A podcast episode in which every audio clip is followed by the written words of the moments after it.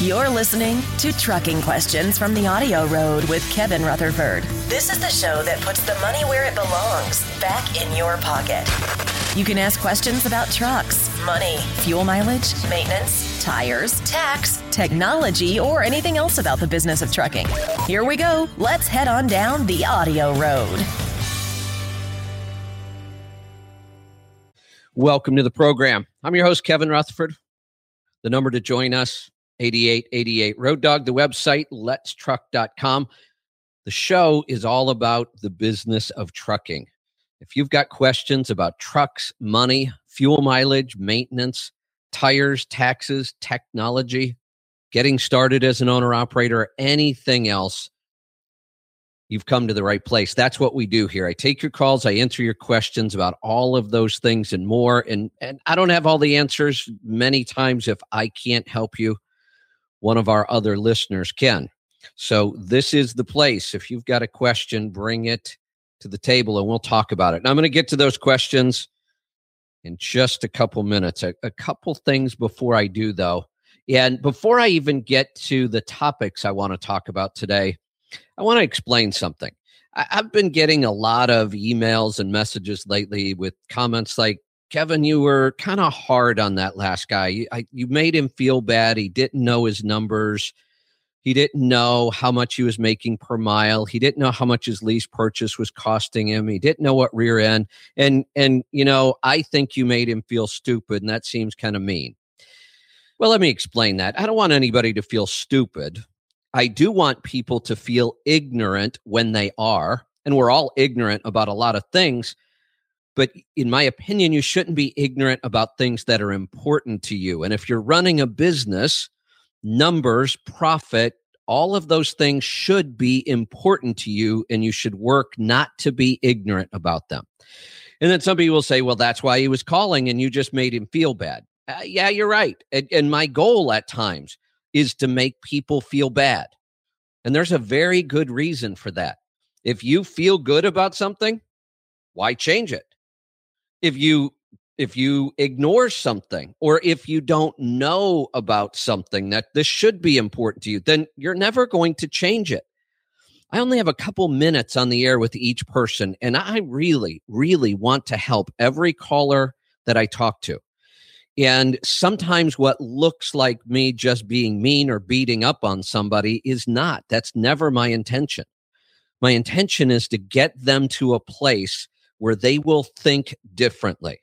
It, my intention isn't to motivate them. I can't motivate anybody else. Uh, my intention is to get them to think differently or to think at all because I can tell by what they're telling me or not telling me that they either they're okay with this and they shouldn't be or they don't know about this and they need to or the way they're thinking about it isn't working and I've been doing this whole advice thing for a long time. I can hear those things in answers. I can hear it in inflection and voice in lots of ways. And we we can all do those things if we pay attention to them. I've been paying attention to what people ask me for uh, decades now. So when I think somebody is in a place that isn't serving them well, I'll do what I need to do to move them to a new place, to get them to think differently. And sometimes that means making them feel bad. Because when we feel bad about something, there's a higher likelihood that we will move to anything else. And in, in my opinion, if what you're doing isn't working, I may not move you to the perfect thing, but if I move you to anything different, it, it's a step in the right direction. Then you can figure out if the different worked or not. And if it doesn't, then we'll move on to something different. But most of us get stuck in doing the same thing or doing nothing when it doesn't serve us. So just keep that in mind. My this is I don't do it for entertainment value. I know some shows do that. Occasionally I fall into that and and I don't want to and I'm you know going to work harder not to. It's not for entertainment value. It's not to be mean or outrageous. It really truly is to move somebody to a place where they will do something different and think differently and then start to learn on their own. The other thing i don't want to be is the place that somebody comes to for every answer even if i have them all. I want people to learn how to think on their own. So that's just a, a quick heads up on because, like I say, I've got a lot of messages about that recently. All right, uh, a couple things. Today, I want to talk about money and I want to talk about goals. And you know what? I bet I just made a whole bunch of people feel bad already because people don't want to think about money because they don't understand it. All they know is they probably don't have enough and they have never had enough and they think it's really complicated and it makes them feel bad to think about it. So, and the same thing with goals. Everybody thinks it's really complicated. There's whole books written about this. There's week long seminars about goals. It must be really complicated. It's not. It's really simple. And I'm going to give you in my open today in about 30 seconds, not 30 seconds from now, but it'll take me about 30 seconds to give you the drop dead, super simple, fall off your bike way to get started on goals, even if the word terrifies you or bores you or whatever it is.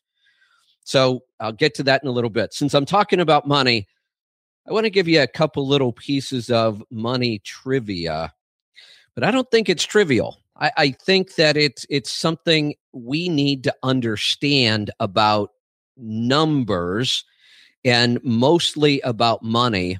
And I, I got this from the book I'm reading. I love reading because it makes me sound like I'm a lot smarter than I really am. So we talk about millions and we talk about billions, and the government talks about trillions. In fact, the you know the government, the new billion is a trillion for them. And we throw those words around in the same sentence as though they're the same thing or that they're somehow closely related to each other. Nothing could be further from the truth. Forget trillions for right now, because that's a number that none of us will ever really be able to comprehend, honestly. And, and I'll tell you why. But let's talk about millions and billions. There are millionaires in the country and the world, and there are billionaires. And when you figure out how big a billion really is, it's just mind boggling to think that somebody has billions of dollars. But in the media talks about those as though they're the same. Millionaires, honestly, are a lot of times very ordinary people. Um, you may live around some and not know it. You may work with some and not know it. You may have friends, and if you don't know how much they make, it, they could be millionaires. You never know the odds are you don't know any billionaires. Um, I don't. Uh, not even close. So eh, that that's what I mean. Millionaires could be normal people. You and I could uh, achieve that in our lifetime, and it's not even that difficult, really. Billions, ah, that is so far out there, and and then, like I said, trillions, forget it. But let let's let's put this into some number that we can understand. A million seconds. How long ago was a million seconds? A million seconds was 12 days ago. That's it. A million seconds was just 12 days ago. But a billion seconds was 32 years ago. Now, think about that. You can't put million and billion in the same sentence. You can't talk about millionaires and billionaires in the same sentence as though they're the same, the way our president does all the time. He uses it like they're interchangeable. Let me give you another example. Comparing a millionaire to a billionaire is, or talking about them as though they're the same, is like talking about a kindergarten student and a PhD in engineering. They're both going to school, they're both learning something every day, but you can't compare the two. And that's really the same 12 days or 32 years. Now, just to put it out there, not that I think any of us should even think about this, but a trillion seconds ago was 30 almost 32,000 years ago. God, that is just mind boggling. So let's get on to the show. And, and we're going to talk about business. We're going to talk about numbers. So I've got a question for you. And it's surprising how many people don't have an answer to this. Be honest with yourself. If you don't have a clear answer, just say so. How much profit do you want out of your business? And, and you can state this in a couple different ways. You could state this as how much profit do I want each year in just a true dollar amount? Like I want to make $60,000 this year. I want to make $100,000 this year profit. Or you could do it by mile, which I, I think is a really good way since we measure so much in this industry by the mile. How much profit do you want to make per mile? Not gross revenue, profit after all your expenses. Do you want to make 40 cents a mile? You want to make 80 cents a mile? Do you want to make a dollar 20 cents a mile profit? All of those numbers are a- absolutely achievable in today's world. I'm seeing it. But how much do you want to make? I'm going to get to a break. Why don't you grab something to write with? Or if you're driving, you know, talk to Siri or whoever it is on your phone that takes notes for you and tell them. Or call me and tell me. But tell yourself how much profit do you want out of your business? Pure cash or by the mile or both? Stick around. We'll be right back and I'll have more questions for you. Might even make you feel bad. Stick around. I'm Kevin Rutherford.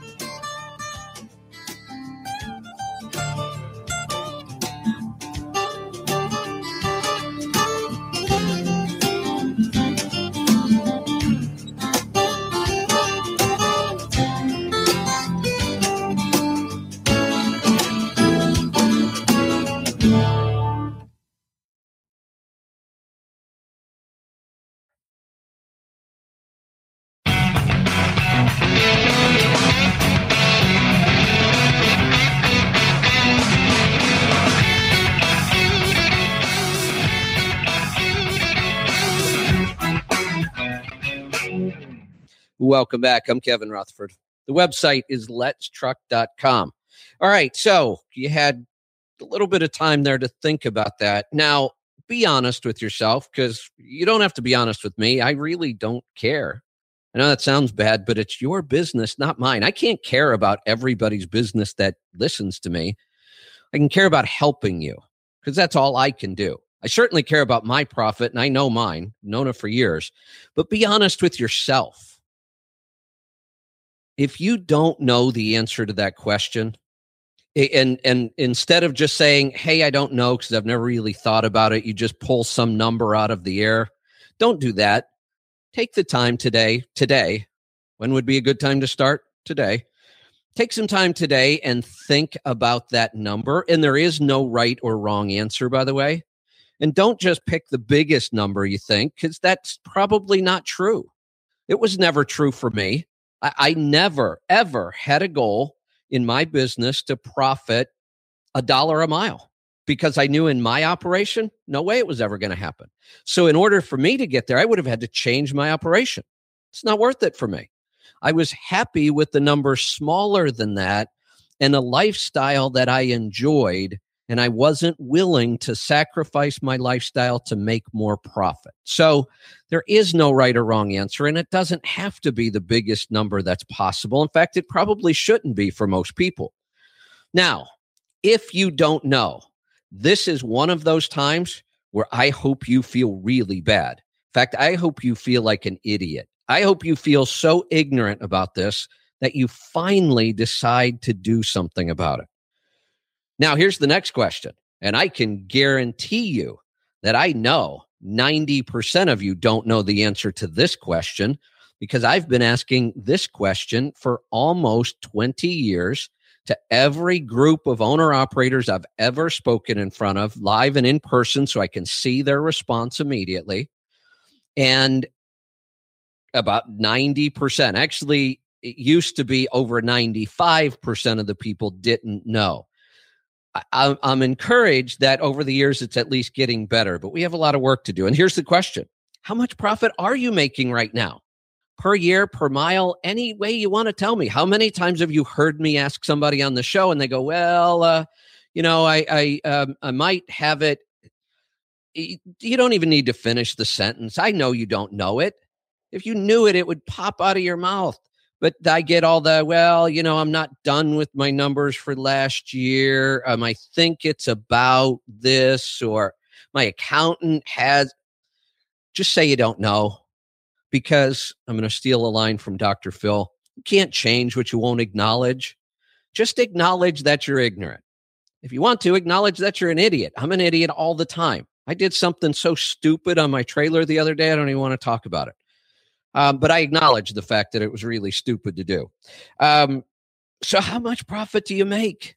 And if you don't know, this is another one of those times I hope you feel really bad. And I hope you feel bad enough that you finally start doing something about it. Now, there's lots of ways you can use spreadsheet, you can use a pencil and paper. You can sit down with your accountant. Don't just hand the numbers to them and tell them to do it. Sit down with your accountant, get them to help you generate the numbers, but you have to be a part of the process. Now, getting to your accountant this year, this time of year for those kind of things, probably not going to happen. So eh, I don't want you to wait either. Come up with something else, a spreadsheet, a software program. We have profit gauges. We have the startup program. We'll help you with this but just do it. Now, let let's take a step backwards.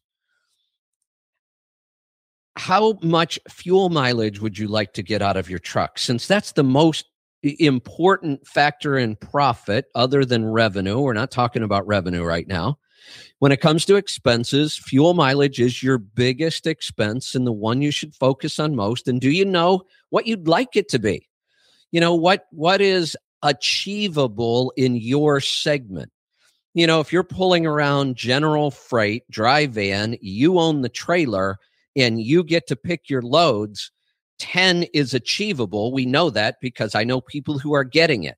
I've never seen 11 consistently over a 30 day period. Now, if somebody's done it, I just haven't seen it. I think it's achievable. I'm not exactly sure how to get there yet, but I have some ideas. Uh, but what's achievable for you? If you're a car hauler, those numbers are almost well not quite double but they're way way out of the the realm of possibility with our current information and technology so uh, it, it would it just wouldn't make sense to me to say i want to get 10 if i'm a car hauler but to say i want to get seven and a half might be a really big stretch. And I think it could probably be achieved if somebody put enough time and effort into it that was in that segment. So I think that gives you an idea of uh, look at your segment, look at where you are and what's possible. That that should be your long-term goal. And don't let the word goal scare you. Now the other question is, do you really know your fuel mileage?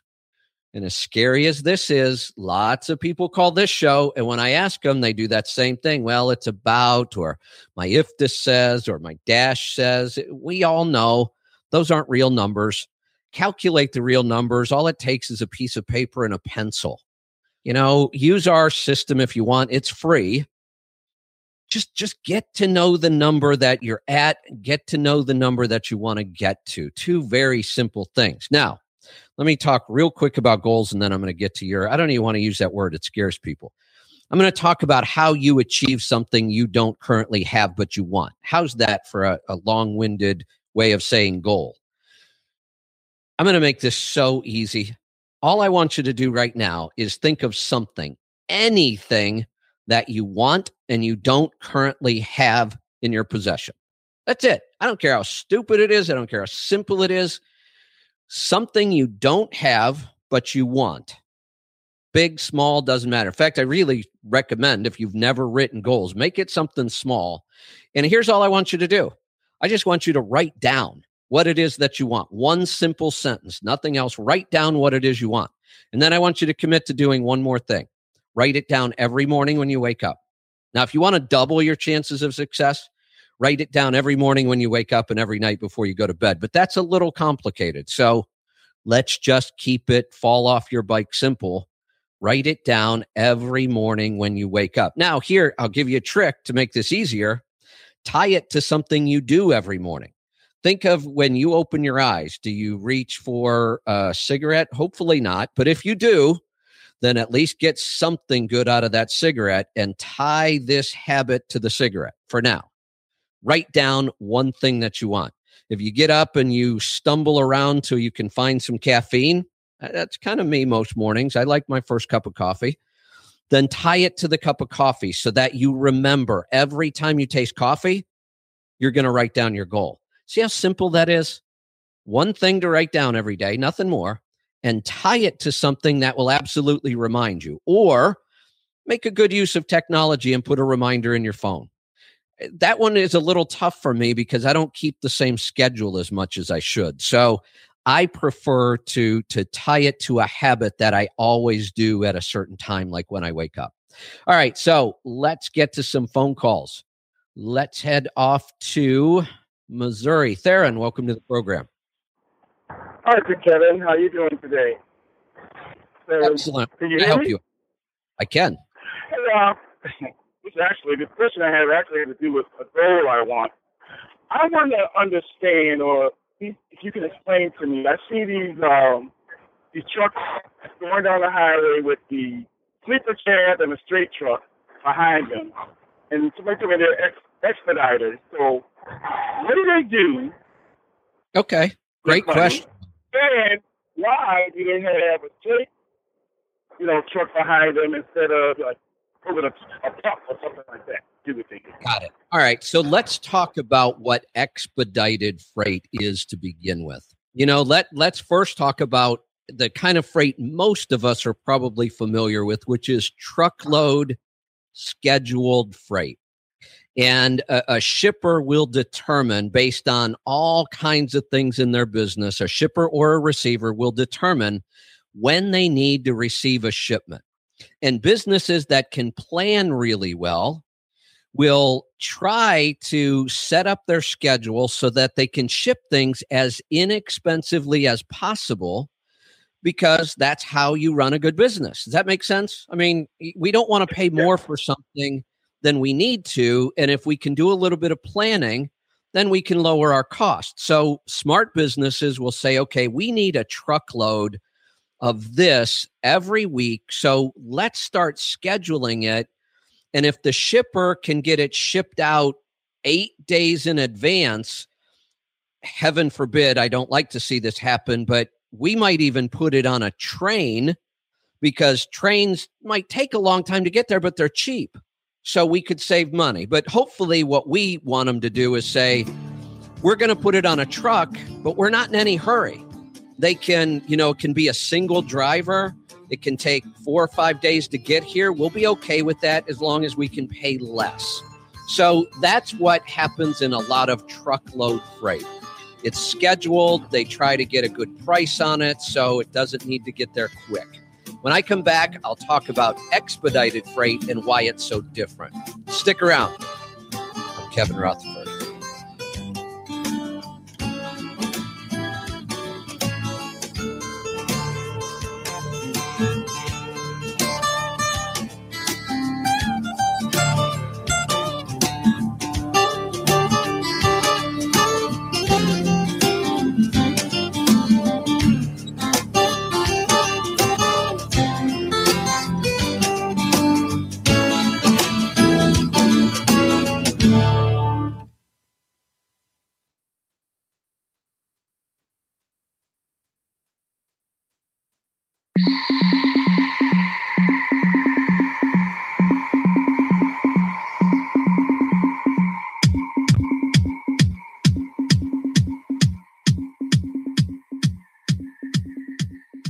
Welcome back. I'm Kevin Rutherford.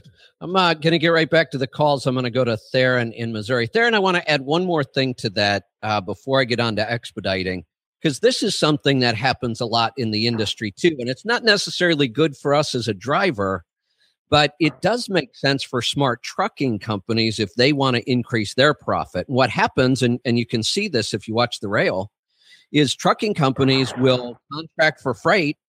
Then when they get it, if it doesn't need to be there in a certain time, they'll put their trail on a trailer on a rail car. See it all the time. Big carriers, all their trailers are on rail cars because it's cheaper for them to put it on the rail than it is to pay a driver. So there's that mix sometimes as well. And like I say, we don't necessarily like that as drivers, but we need to understand it happens and why. Now, here's an expedited. Expedited usually means some sort of an emergency has happened in some business. We ran out of something, something broke, We didn't see this coming.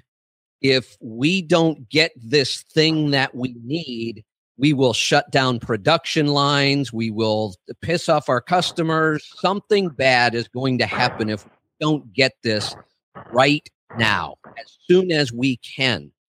So, expedited service is also sometimes referred to as door to door, meaning the, the truck that stops to get this is going to leave this door and they're going to try to get to the other door as quick as they can. We're, we don't want to hand this freight off.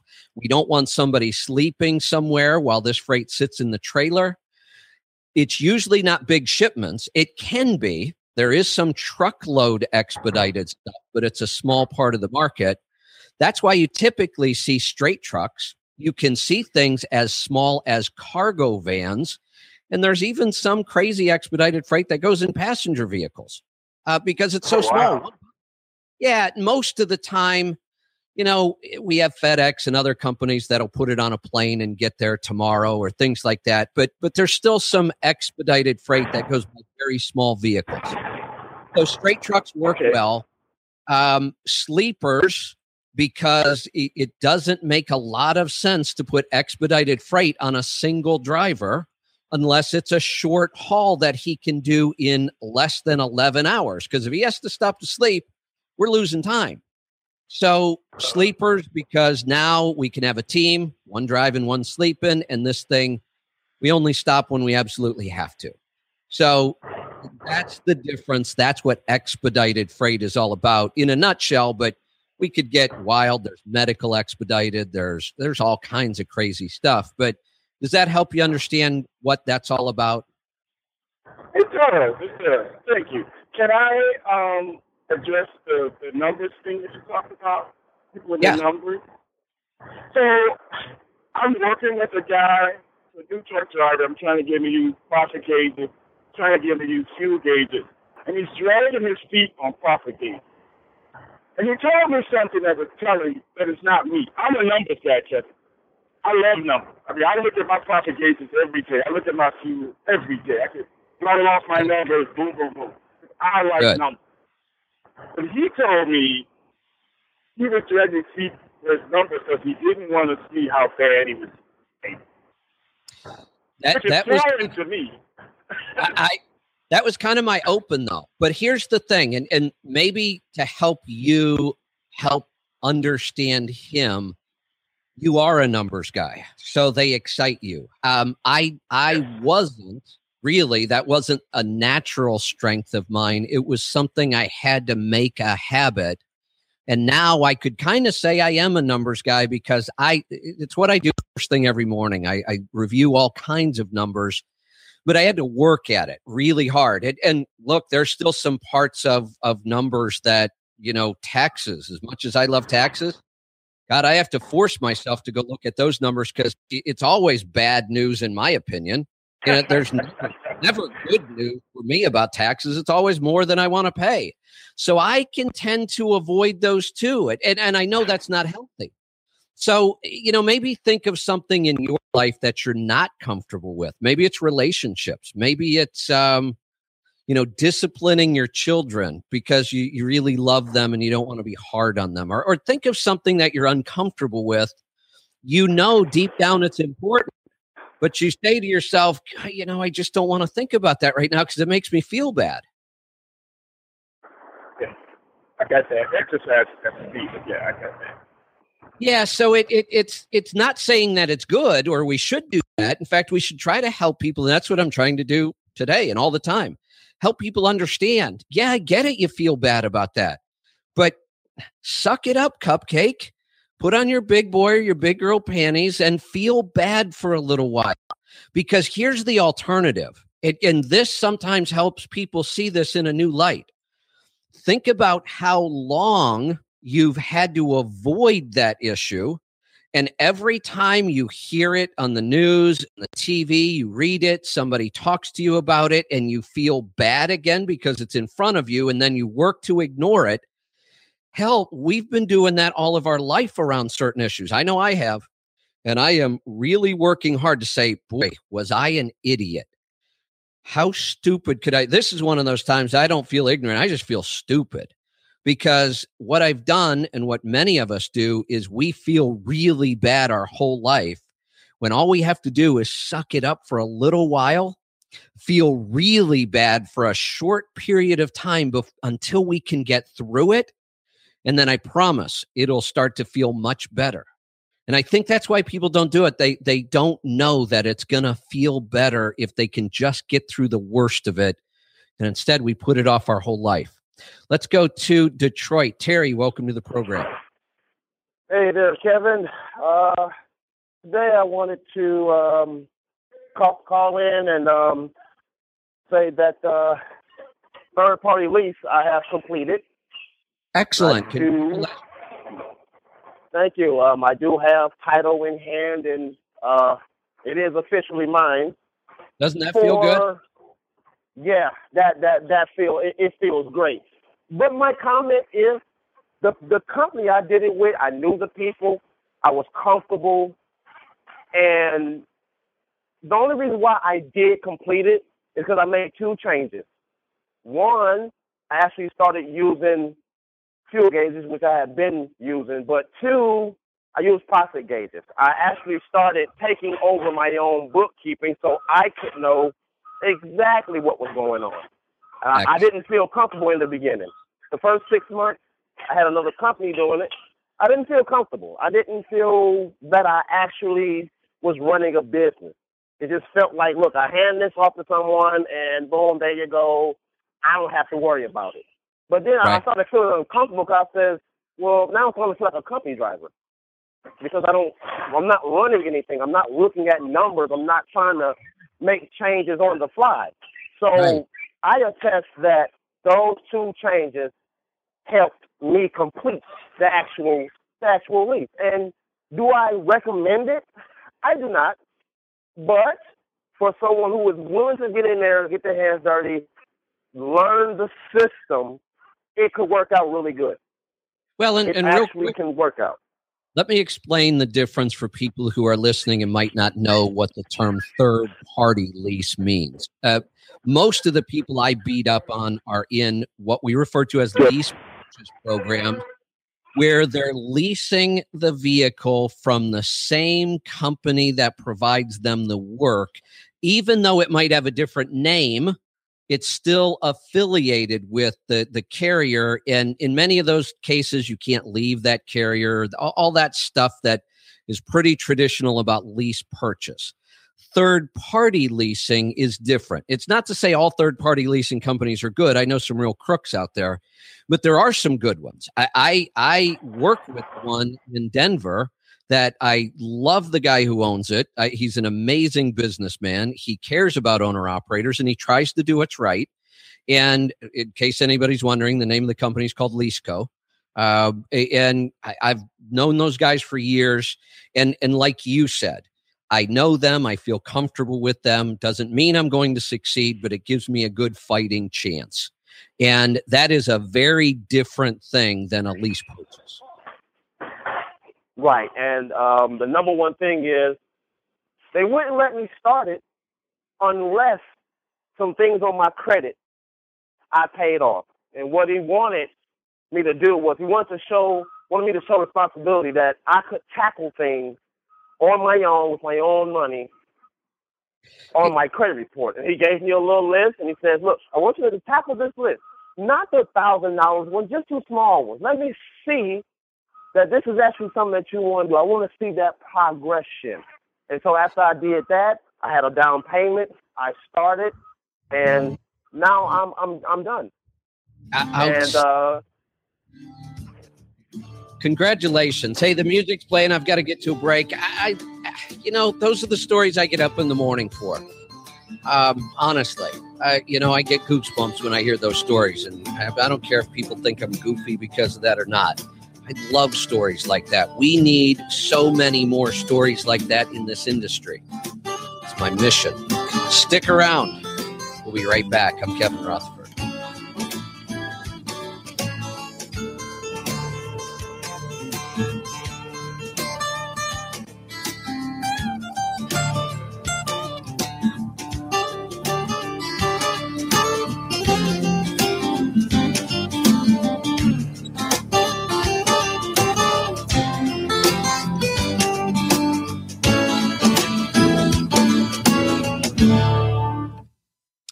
Hey, real quick, uh, I know we've got a ton of new callers now. We, we've been promoting our text messaging more and we've been talking about the recording hours. So I want to let everybody know if you're new, um, uh, we're heading into the last segment of the first hour that we record.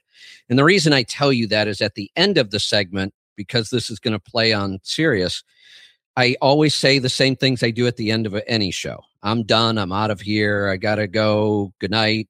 All those things. But don't hang up. We come right back within about 30 seconds and we start recording a second hour. So here we go.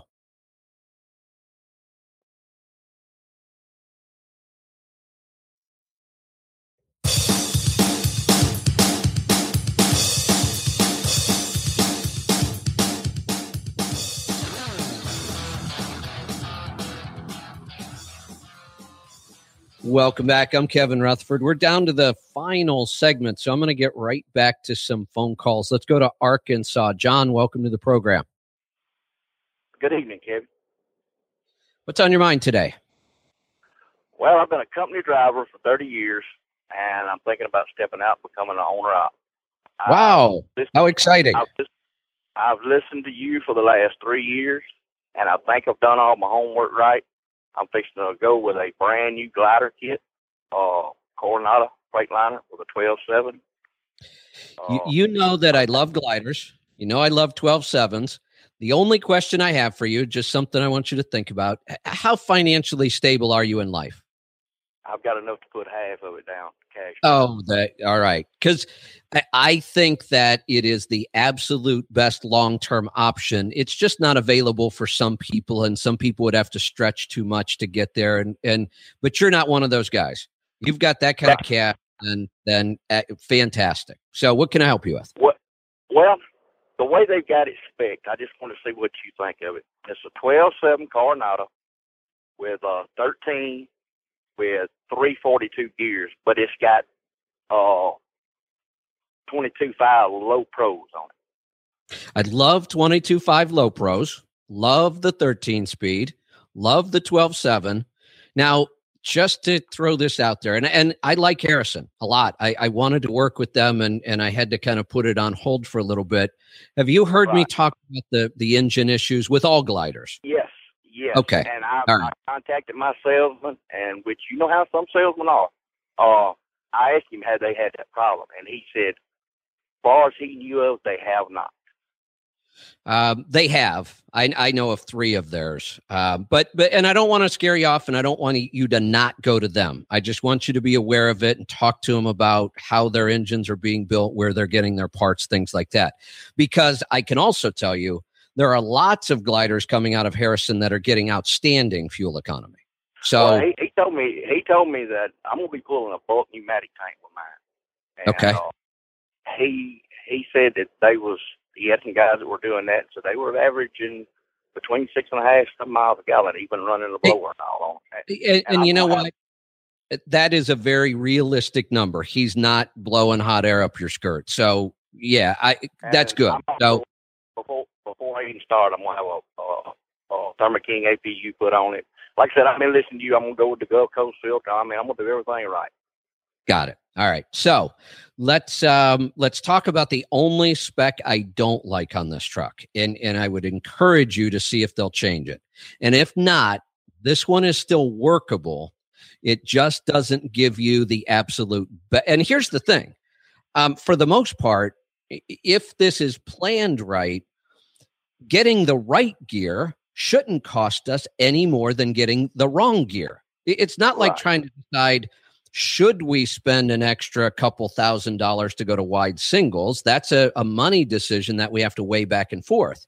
But gearing uh, shouldn't cost us any more to get the right gearing.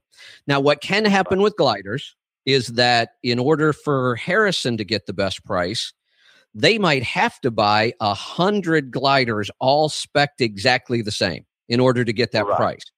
So they might tell you, yeah, you know, we could get you different gears, but it's going to cost X. And, and, we'll even talk about that in a little bit. The gear you've got will work. How fast um, do you think you're going to drive most of the time? Well, right now I drive for one of the world's largest suppliers of industrial gas. Their truck is spec to run 65 mile an hour and that's where I like to run 65. Okay. So 342s, in my opinion, with those tires and a 12.7, uh, you know, I, honestly, I think the RPMs are a tad low for 65. The problem is when you split a gear and try going down to 12th, they're going to be a tad high. It's almost like the worst possible gear I could spec for the speed you want to run and the rest of this truck. Right. So if they had 355s, then we could we would be okay in 13th gear. We would be a little better. But what I'd really rather see, much rather see, is if you had 279s. Now, actually, let me change that because you want to run 65. Let's go to 264s. You're going to run 65 in 11th gear, which is direct, meaning it's the most efficient gear in the transmission, We'll get the best fuel economy possible. If for some reason someday you need to go 70 or 73 or even 75, we've got two more gears up there. So yeah we have lots of flexibility. I, I, you know, this is something we've been working on for a couple years. Bruce Mallinson and Pittsburgh Power helped me a lot with testing on this idea. We've built a lot of trucks this way. We've converted a lot of trucks to this, and everybody loves it. I, I don't know why we're not building every truck with this with this strategy. Yeah. Okay. All right. Well, that's that's what I just I just want to know what you think because, like I said, I have listened to you for three years and I have made my little notes and studied and read, and I'm I'm just Good. trying to do this right. Good. Well, let me even give you a number because I like numbers. If you were to go back to them and say, "Yeah, we can do it. It's going to take an extra two months and it's going to cost three grand," I would be okay with both of those numbers. Now, if it got longer than that, eh, that's up to you. If it got more expensive than that, it becomes a little bit harder of a decision. But hands down, if they said two months and three grand, I'd be in. It, it would be okay. worth it to wait for me and spend the extra okay. money. Okay. All righty, sir. Well, I sure appreciate you and thank you for everything you do for all of us out here. You are welcome. Thank you for your support. Let's get to Oklahoma. Brian, welcome to the program. Good day, Kevin. Uh, just called today. Uh, you had talked to a guy last week uh, about uh, he was purchasing a, uh, a Volvo and he had a uh, Super 10 with the 370 gears, but you were going to check on gear ratio was best for the Super 10. Uh, I have a similar case. I just purchased a, a, a pre-emission truck, 2000 FLD, uh, 12.7, and I was going to take a look at possibly, you know, in the future changing the gears. Okay, and it turns out that far as I can tell, unless there's some model of Super 10 that I can't find, like 13 speeds, there's tons of models, 10 speeds, there's tons of models, Super 10 being one of them. Um, it looks like ninth gear is direct on that transmission.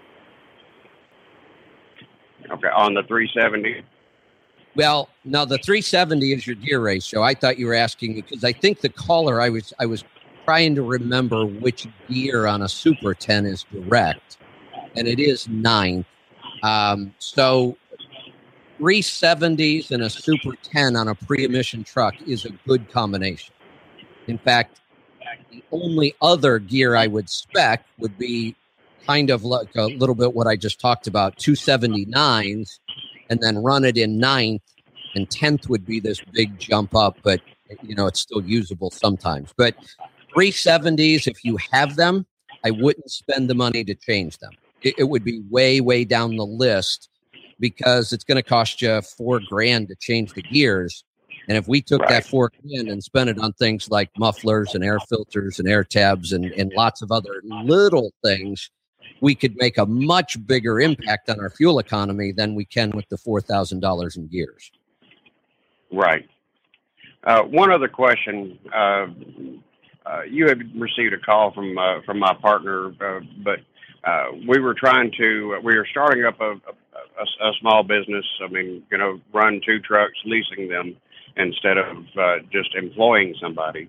Uh, but uh, uh, my question was that should we go with a LLC taxed as an S corp, or should we just go ahead and get the S corp?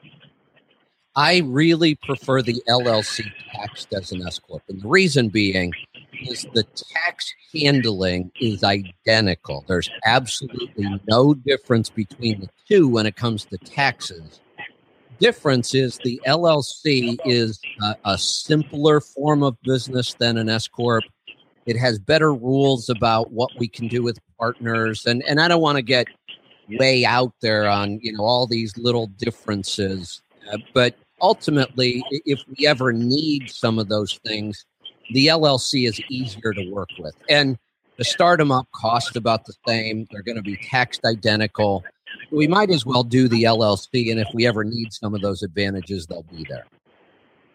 Okay, all right. Well, I'm I, I am kind of jumping in it brand new. I mean, I, I I'm a brand new owner up, not even on the road yet. Uh, you know, you had asked the question about what do I, what would I like to make uh, profit, and I mean, I'll I'll answer you. I mean, my my profit as a company driver last year was a little over thirty nine cents a mile, and I'd like to do at least twenty percent better, which is only forty something cents a mile. I love that. I, I absolutely love that. That makes total sense. You took a number you already know and you gave yourself a percentage to get above that number and it's a very reasonable percentage for your first year i love it congratulations the music's playing. We blew right through that hour. I've got to get out of here. But i'll be back again. Stick around. I'm kevin rutherford. Check out the website. It's letstruck.com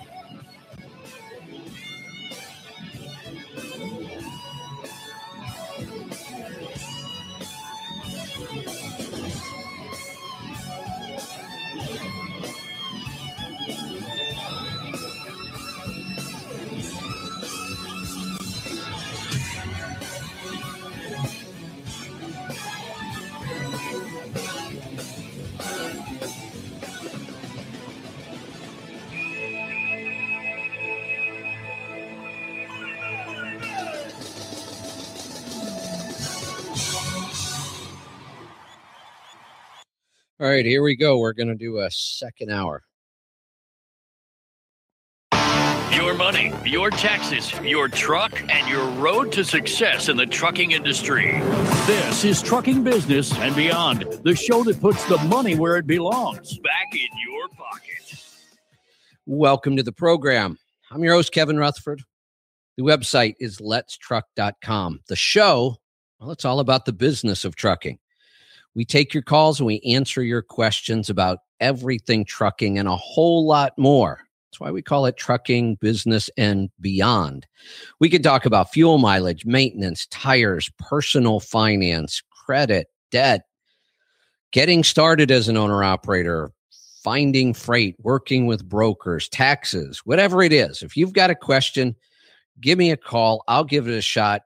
I might be able to answer it. Many times I can, but if I can't, sometimes the listeners help us out. In fact, most times they do. So it's a wonderful thing. And we're going to get to those calls in just a little bit. A couple things I want to remind you about. One, our recording schedule. Um, every Wednesday, Thursday, and Friday afternoon for most parts of the country. We'll do it in Eastern time, 1 p.m. Eastern time.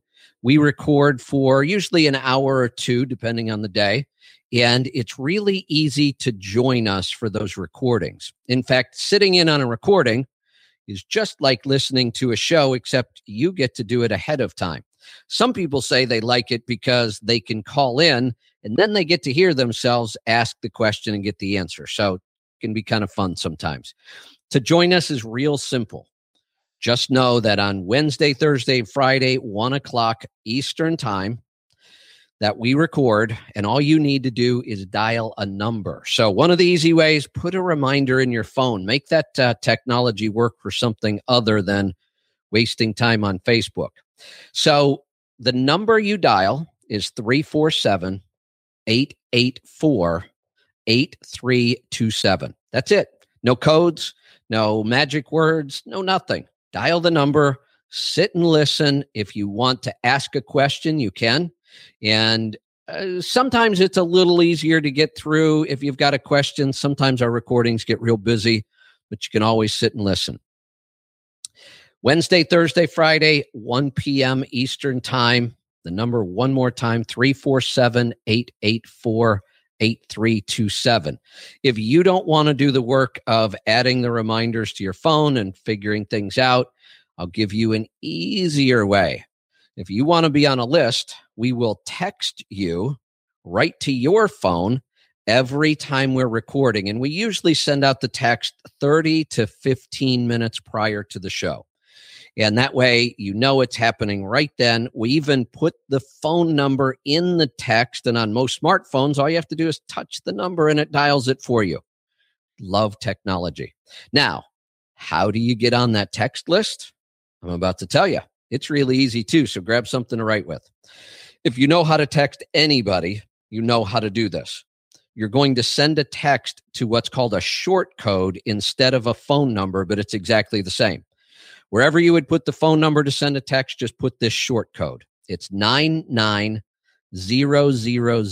99,000. And all you have to do is put one word in the body of the text. In fact, don't put anything more. Put one word. Don't worry about capitalization. The word is listen. That's it. Wait a couple minutes. You should get a confirmation that you're on the list, and we will start texting you to remind you about recordings and also about our podcast when we record those. And anytime you want to get yourself off the list, it's really simple as well. In fact, we send you the instructions with every text. So let's uh, let's get to some phone calls. Let's go to Georgia to get started today. Vern, welcome to the program. Hi, Kevin let's talk about carbon monoxide detectors. All right. We uh, we just had that uh, gentleman in Arkansas die from carbon monoxide poisoning in his truck. He had a uh, gas powered generator underneath his cab. Bad idea, and, or bad idea to have one of those and not have a carbon monoxide detector. You betcha. The uh, I spent uh, a lot of years in engineering. The last job I had before I decided to go trucking was actually designing carbon monoxide detectors, and I've taken one through the uh, UL certification process uh, in Chicago as well. The biggest reason why people die on houseboats because they have gas-powered generators. It's a big problem in the houseboat world, and you know what? It's probably going to be more of a problem in the uh, trucking world as more folks go to gas-powered generators. So you've got to have one because they do produce a lot of carbon monoxide. Yeah, absolutely. You know, the the RV world, which I've been pretty heavily involved in, um, has done a pretty good job of protecting people from some of the dangers of being in an RV on the road. We do use. Uh, it, it still baffles me today why on big fifth wheels that are almost exclusively pulled by diesel vehicles, why they keep putting gas generators in them.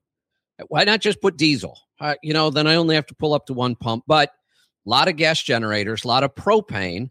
So RVs today have propane detectors, uh, you know, carbon monoxide detectors.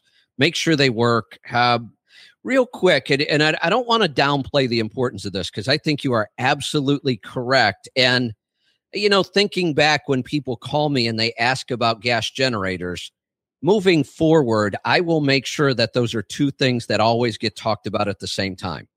Gas generator could be a good idea on a truck, um, but absolutely don't even think about it without a good working tested carbon monoxide detector. So, thank you for uh, bringing that up.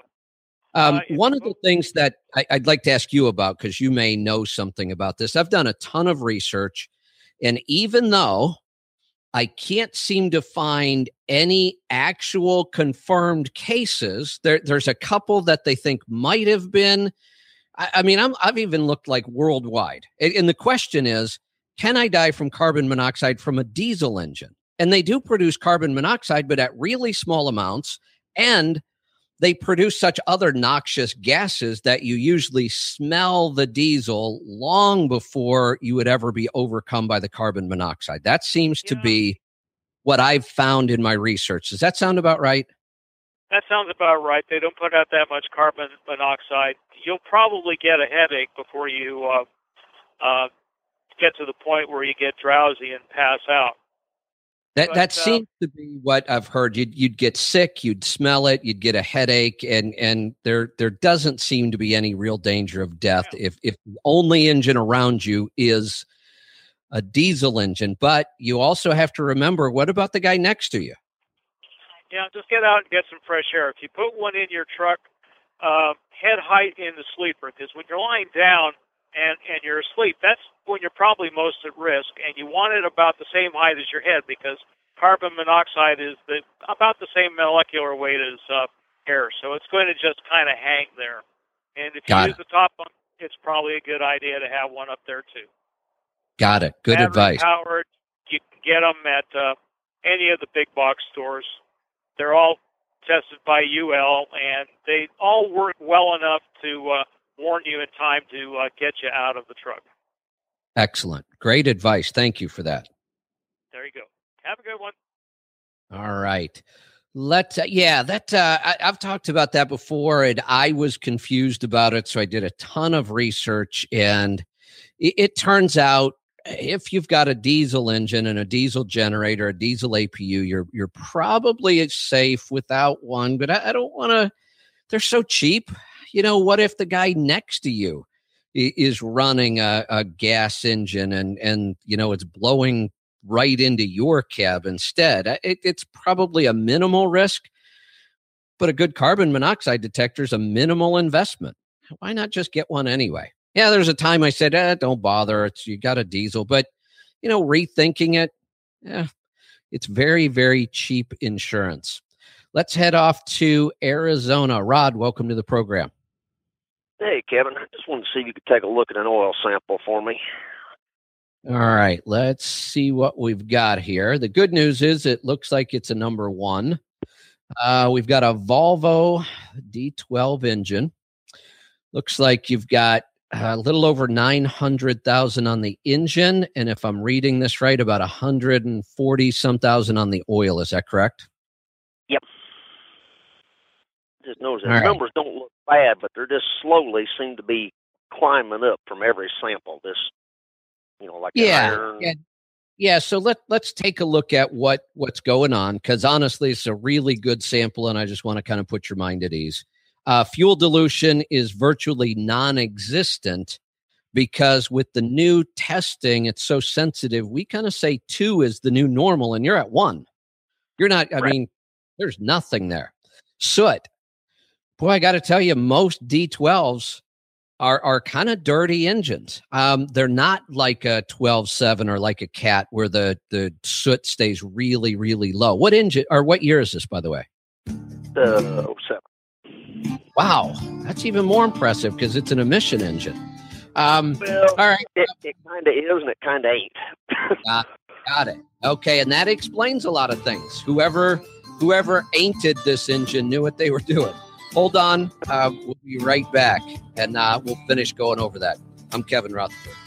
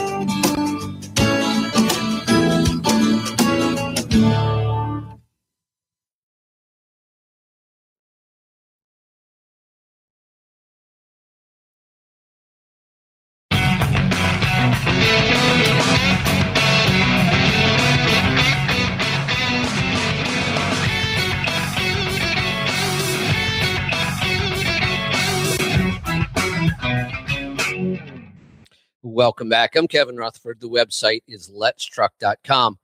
For the break, I was talking with Rod in Arizona, and we're going to go back and finish up an oil sample. So, again, um, you know, things like fuel dilution and soot tell us a lot about how the engine is performing. And the D12 wasn't a great performer in this case. And with the missions, it's even worse. So, this is pretty impressive. And this there's a lot of miles on this oil, almost 150,000. Your viscosity for a 540 looks right where it should be. We had a little bit of a drop in base on the last sample, nothing to be worried about, but that's actually come back up. You've either added enough makeup oil that it's brought that base back up.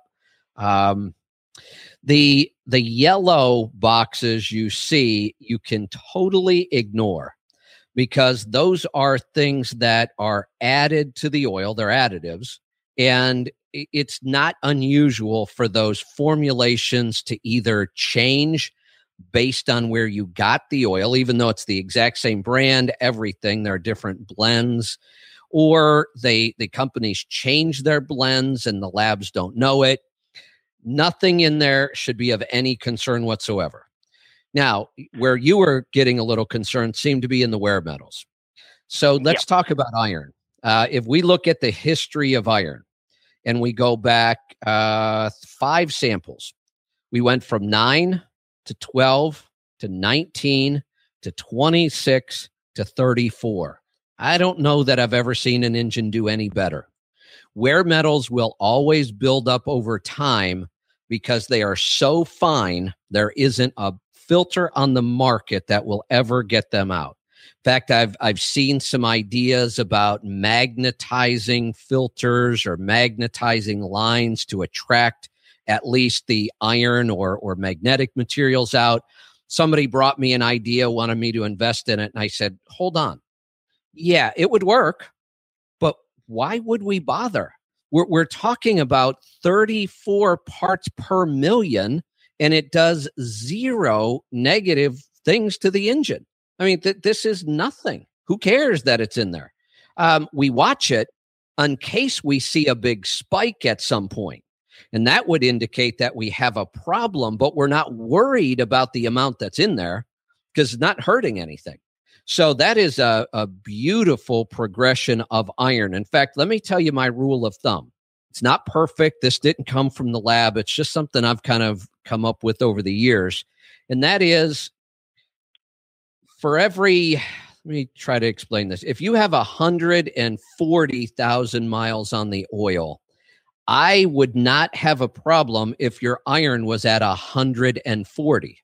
That's kind of the ratio I use, like one tenth of the miles on the oil, not on the engine, on the oil itself. So you're at 34. And if you were at 140, I wouldn't be worried. So again, really, really clean. Your chromium went zero, zero, zero, one, one. I've tested oil from the bottle that has five. So again, super clean. Nickel, zeros across the board. Aluminum, we went from four to eight over time. Copper, we're at two. Um, lead, we went one, two, four, 13. But again, we're talking about parts per million, and then ended up dropping back down to 11.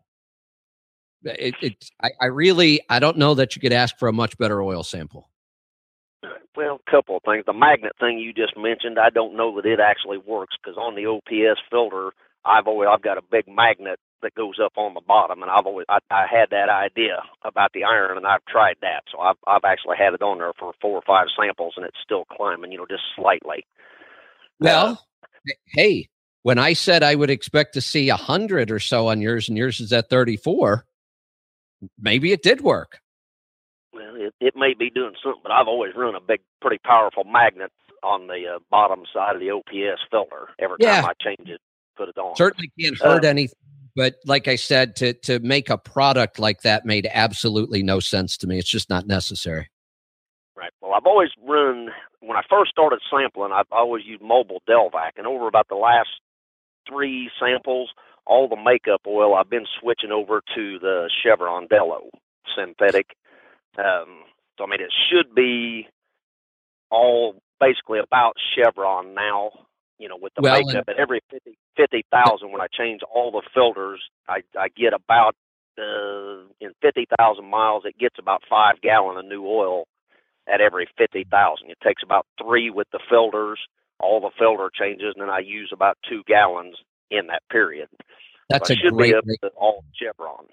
Yeah, that's a great ratio. But will it will never fully be all Chevron, or if it does, it's going to be a really long time because there's oil that stays in galleys. But and it's not important. We can mix any oil we want, but it does kind of give us an explanation of why the additives are off a little bit. And again, it just doesn't matter anyway. But sometimes it's just nice to know.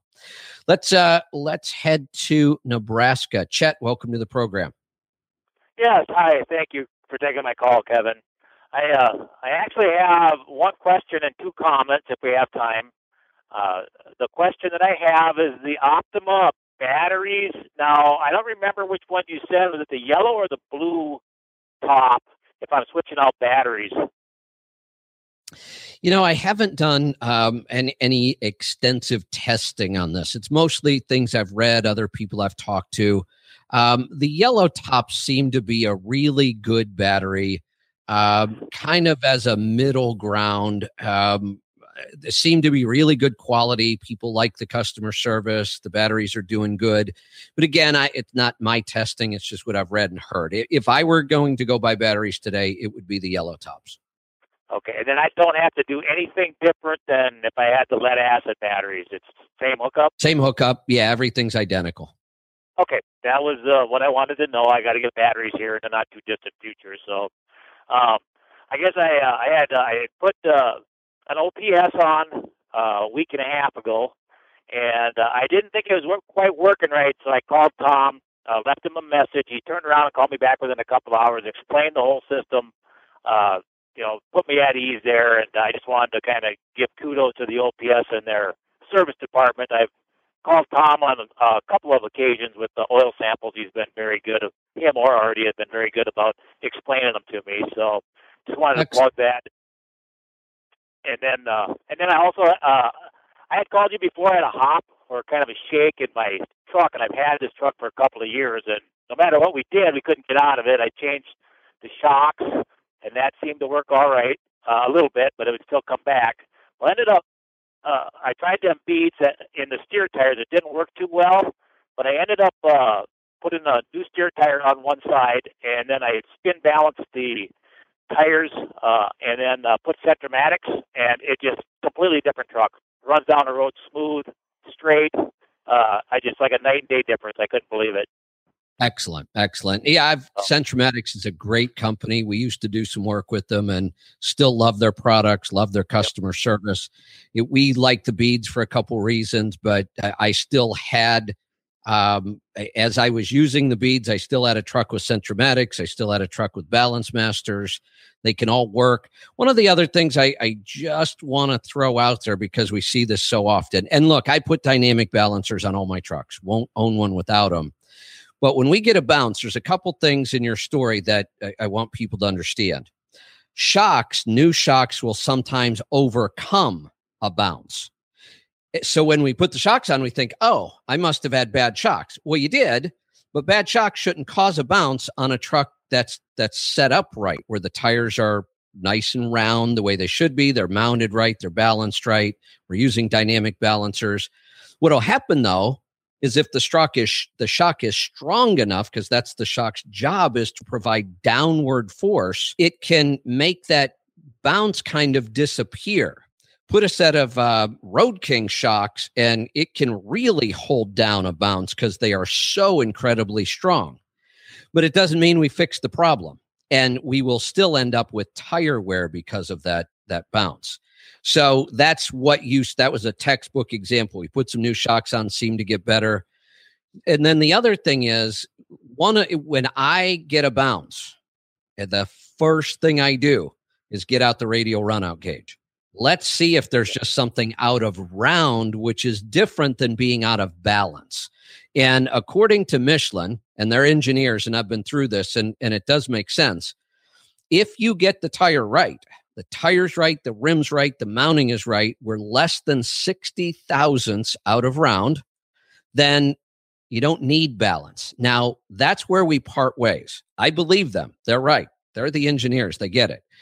But I, I like the added benefit of a dynamic balancer like the uh, counteract beads because it can help fix things that might change over time. So maybe when I put this tire on, I do everything right, I get it perfect, and it goes down the road without needing a balancer. But I'd like to throw the set or the uh, beads in because if something changes, now I'm still good. The thing will stay in balance, and I won't have to wipe out a tire until I figure it out. So. Um, out of round is critically important, and it's so easy to check with a runout gauge. Sticker, and that may have been your problem, and then the new tire wasn't out of round. Possible. Stick around, we'll be right back. I'm Kevin Rutherford.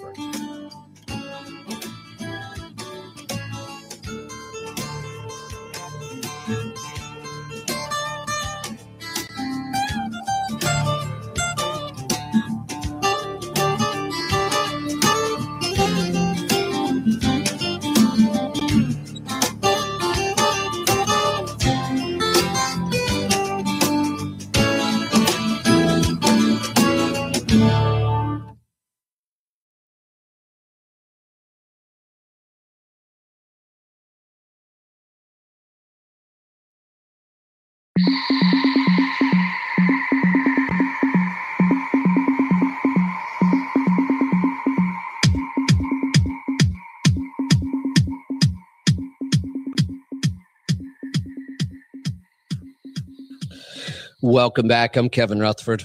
The website is letstruck.com. Hey, just to clarify something earlier on the uh, the batteries, Matt just sent me a text uh, letting me know that it's the blue top that is the deep cycle.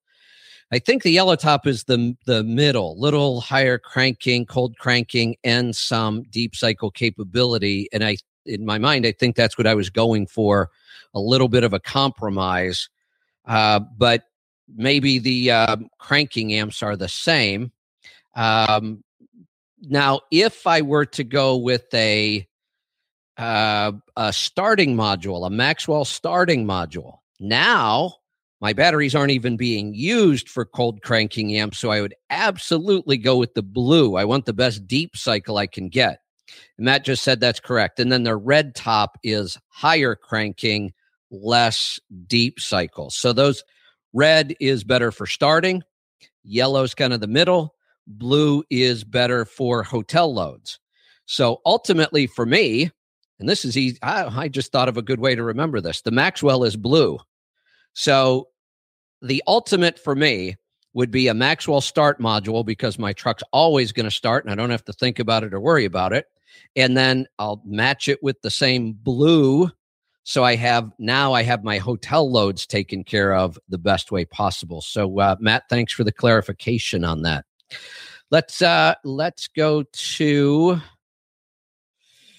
uh, Arizona. Cindy, welcome to the pro- program. Good morning. What can um, I help I you with? Question, and uh, just so you know, um, my husband Dave is on the line also with us, but I'll be talking. I don't know if you'll hear any background from him. Okay. Um, we went to have the taxes done, and we need to make an IRA deposit for 2014 to cut some of that liability down. Okay. And so IRAs are like clear as mud to me. And Got it. Uh, looking also for this year and for next year, what type of IRA do we need to go with? Got it. Okay. Before I can answer that question, and look, Uh, the the whole retirement account issue is based solely on our tax code. That is the only reason the retirement accounts exist the way that they do. They are ways to get around our tax code. So the IRS has to approve them, and it's the IRS that writes how they're all going to work. So it's no wonder why you're confused. This they have overcomplicated this so ridiculously uh, but I can really help cut through all the clutter and, and help you, you know, give you the answer you need. You can verify it with somebody else. I, I need to ask you a couple questions first. Um, employees or owners? We are at LLC taxed as an S corp. Got it. So you are business owners, which opens up wonderful possibilities. Even though it's too complicated, it's good news um, you don't want an IRA at all because IRA stands for individual retirement account and that that we use it generically but it isn't generic. That is a very specific account and that's not what you want. So what you want, let's talk about the account first. What you want is a 401k. Like people have Okay. who work for companies and corporations. You're a corporation or a company, you don't have to be a corporation. So you get the ability to open a 401k instead. You could open an IRA, nobody would stop you from doing it. The difference is in an IRA, you're very limited how much you can contribute each year. And since you said it's important this year and in the future, we don't want to put you in an account. Even if you told me, well, you know, this year we're only going to put in 2000. Well, great. You could do that in an IRA, but what if next year you want to put in 10? And 10 years from now, you want to put in 40. You're never going to be able to do that with an IRA. So let's not start with something we're going to outgrow. And you may want to put in more this year. So instead of, say, 5,000 or so in an IRA, depending on your age and a couple other things, we're talking about amounts in 401ks like 50,000 a year if you wanted to. So much, much more flexibility. So that's the first place we have to start. Not IRAs, you want a 401k. Now we have Okay. another big choice to make. That is that there are two ways that retirement accounts get taxed. And this is critically important, and so few people understand this. Um, are- you understand gardening or farming, right? hmm How much does a seed cost? One seed. Not much, right? Can't even measure it. Correct. Most seeds wouldn't even cost a penny. But how much is the plant worth after it's been grown and tended to and taken care of? Well, there are trees that sell for tens of thousands of dollars, probably hundreds of thousands, you know, if we get to the right tree, right? took years and years and years to grow, lots of care. If if you were going to be taxed, would you rather be taxed on the seed or would you rather be taxed on the tree?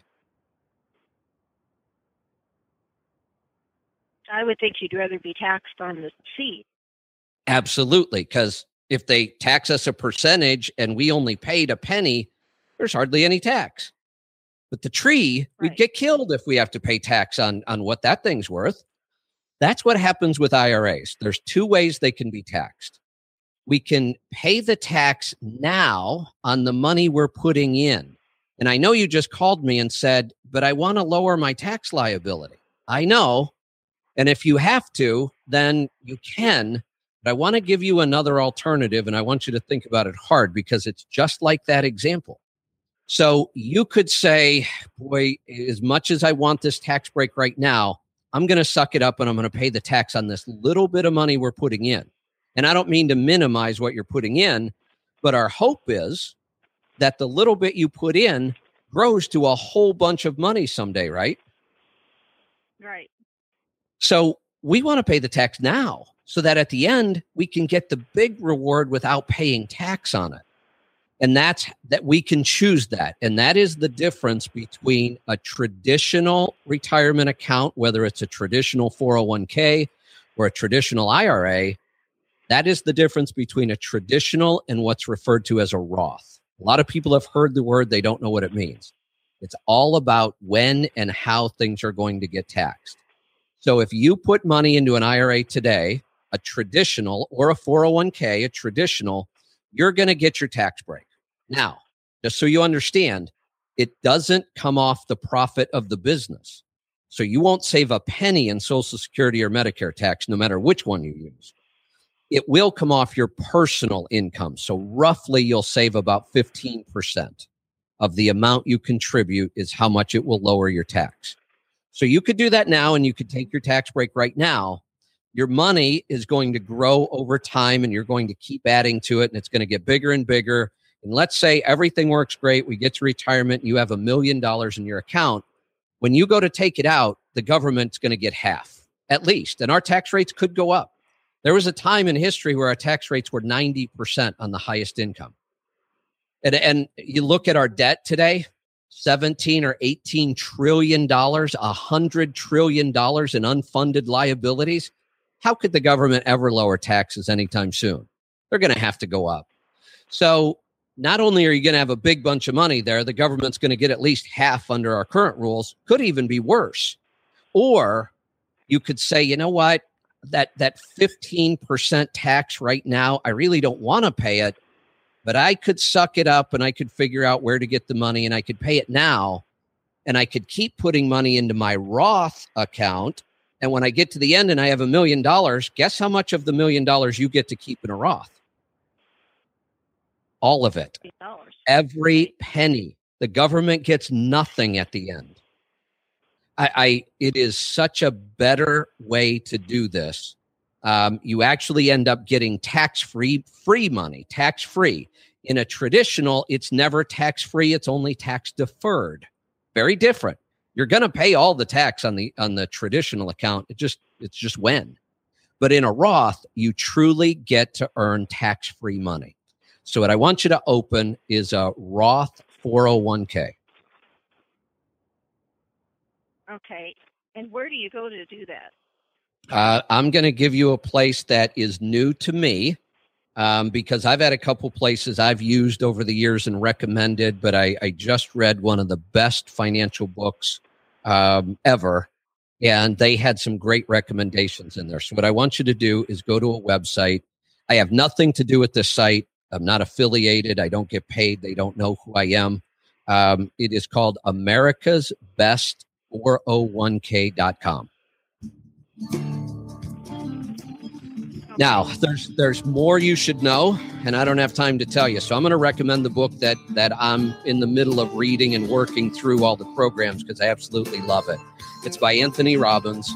It's called Money Master the Game. It will explain the 401ks, the Roth, where you should invest your money, way, way better than I could because it's hours and hours long. So I, I would highly recommend It's on audio, but if you get it on audio, I would also recommend you get it in a, a paperback or a hardback because you're going to want to make a lot of notes. Stick around. We'll be right back. I'm Kevin Rutherford.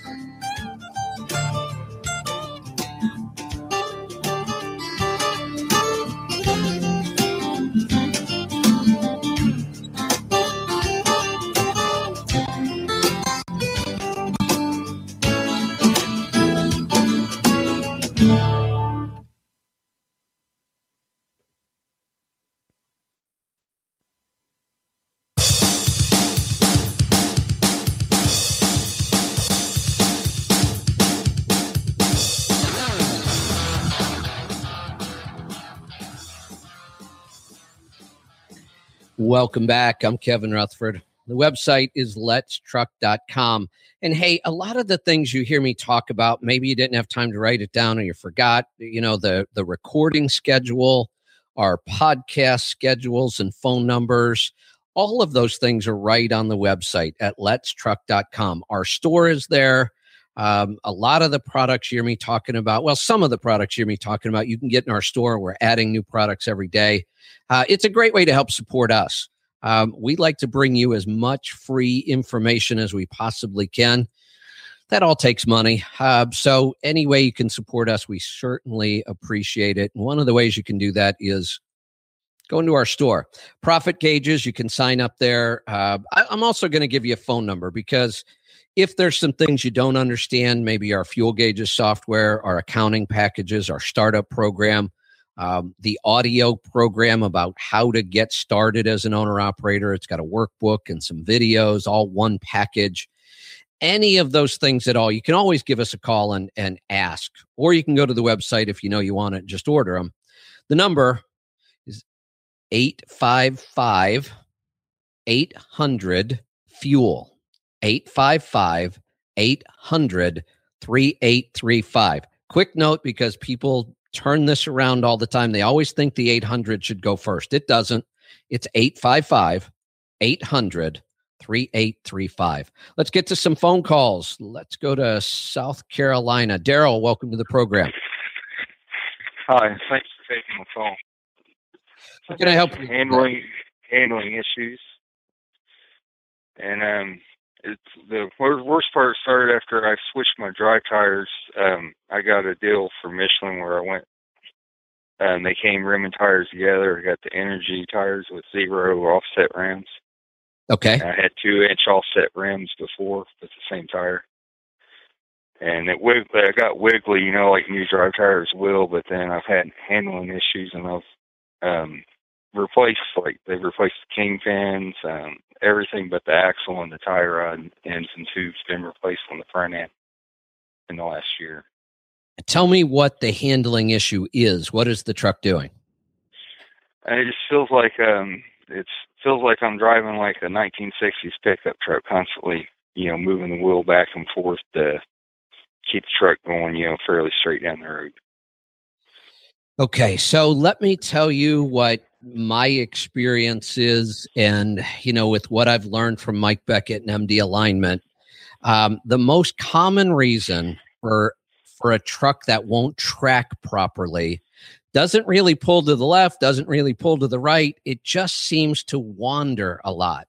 Um, most of the time, we tend to assume that it's because it's a lot of worn out components and and there's play and and that can happen but it's certainly not the most common reason but it is it does seem to be where most front end shops start to go to first now if you truly had enough wear in your kingpins that need they needed replaced then i'm glad we got them replaced because it, it's always easier to work with a truck that has good solid components but obviously even if they had wear it wasn't the cause of this problem because the problem still exists. So the, the answer is actually this is one of the easier questions that I get to to work on in front ends. Uh, believe it or not, it's alignment, and and it's a very specific part of alignment. It's toe, and it almost always means that the toe is set out too far. Now you can say, but wait a minute, Kevin, I had it aligned four times, four different shops, the the best technicians around. They showed me the printouts. The toe is perfect. That could be. I can give you 10 reasons or more why, even though all those things are true, you still have a toe problem. And the truck is telling us you have a toe problem. So if the computer's saying one thing, but when we get out in the real world, the truck is telling us another, which one's more important? What the technician or the computer says, or what the truck's telling us? The truck's telling us the real problem. So, it, and it can be baffling because the technicians do sound like they know what they're talking about. Their report does look like it makes sense. But again, we just have to come back to the real world. So, here's a couple reasons why this can happen in traditional alignment. A lot of times, technicians aren't trained all that well. The equipment needs to be calibrated constantly, depending on how high volume a shop is. It might need to be done every couple weeks. And sometimes they never get calibrated or they get calibrated once a year when it needs to be happening once a month. Then there's another big problem. Most alignment racks and most alignment systems do not align the truck the same way it's going down the road because their systems work by putting the trucks up on pads, taking all the weight off the suspension, it, lots of things that it's not how it goes down the road. So what happens then is they set the alignment so that the toe and toe tells you which way the front wheels are pointed when the wheel is straight. Are they pointed perfectly straight? Are they kind of pigeon toed, like somebody walking with their toes in? Or are they kind of bow legged, or, you know, the wheels are pointing slightly out? Well, if we take all the weight off the suspension, we put it up on the rack, on the machine, and we get them perfectly straight, what happens is when you put the weight back on it and you start going down the road, the force of going down the road will push them slightly out. Now, if you can imagine those things slightly out and they catch a little groove in the road, they go that way, left. Now we catch another little groove in the road, they go right left, right, left all day long, and you're fighting the steering wheel. Clear indication that we could have a toe out problem. On the MD alignment system, the truck never comes off the ground. We don't put it up on a rack. We get we can do it with the trailer on because um, it's nice and simple. We're going to do it on the ground just like we drive it. They pull it forward, they pull it back, they pull it forward until they are sure the alignment is set the way you go down the road. Then what they do is set it slightly toe in So when we go down the road, the force moves it out a little bit and we end up dead straight. That's what we're shooting for. Now, it's not always a perfect measurement because we don't know how much play there might be and we don't know how far out it's going to go. So a good MD alignment shop will set it the way they think it's right and go drive it. And if it feels right, then we're good. If it tends to wander a little bit, then they'll reset it again. That takes time. It's much easier for these guys throw it up on a rack, turn on the computer. The computer says turn this nut, they turn that nut, and then they say it's perfect. But it's not because you see the results. Does all that make sense? Yeah. Does that um I don't have any like tire wear issues or anything on the steer. Many tires. times you won't. Many times you won't on a toe out because again, it it instead of fighting the road and causing that scuffing that would increase wear, it follows the road nice and smooth so we don't get wear, but you're fighting the steering wheel all day long and you're exhausted. And that would cause also, depending on the road surface, it would vary then because I mean, sometimes it's some days it's better than yep. some days it's worse. Yeah, get some get some nice new even pavement or nice level concrete roads. Concrete roads don't tend to dip as much. It'll feel like a new truck. So everything you're telling me, and, and, certainly verify this with the with an MD alignment, you know, technician, somebody who does this all the time. But everything you're telling me right now sounds like classic toe out.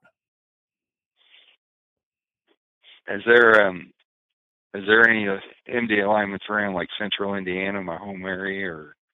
Uh, you know, you're not that far away from um, uh, Kansas City. If you get through there, it's our favorite MD alignment shop, which is Chad Hone. Um, Alignment Solutions is the name of the company in Kansas City. Should be easy to find. His name's Chad. Great, great guy. He'll work with you on weekend times or appointments or or whatever you need. He's got a mobile unit if he needs. He can come out. Um, you're not that far from MD Alignment's, you know, home in Iowa. Uh, or if you just don't want to leave the area, you could call MD Alignment or check their website and find out who's around you. Uh, I'm going to go to Mississippi. Karen, welcome to the program. Hi, Kevin. Not had a really great start to the week here. Uh oh. The clutch went out on our, the clutch went out on the automatic transmission. Oh, that's no fun. No, it wasn't. Okay, but I, I guess I'm I'm looking. If I did things the wrong way, I want to know I did. Okay, because I'm getting chastised by the higher aboves over this. Okay. Well, let's see. You're the high, you're the highest. Okay. Okay. Um, the clutch it, that was in it had just been replaced a year and six days ago. Eaton, well, Kenworth wouldn't warranty it.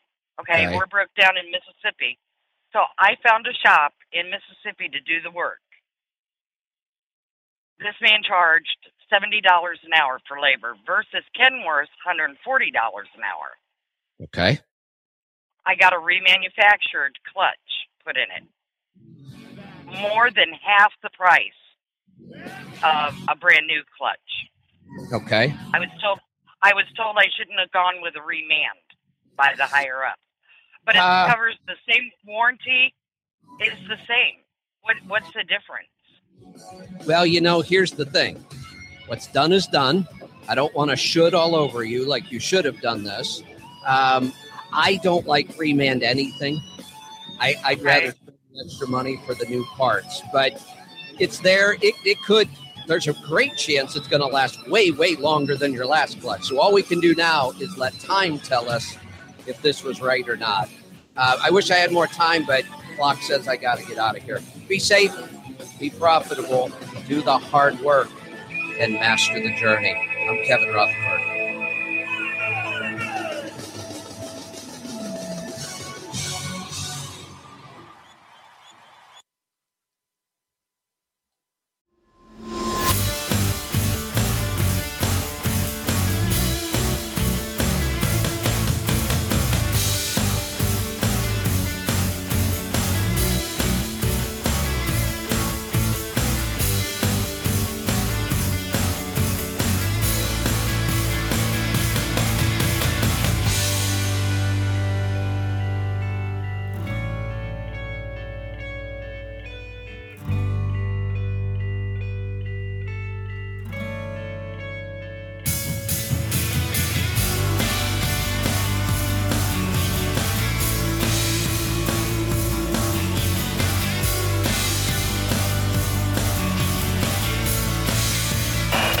Thanks for tuning in to the Audio Road. If you have any questions, give us a call at 855 800 FUEL.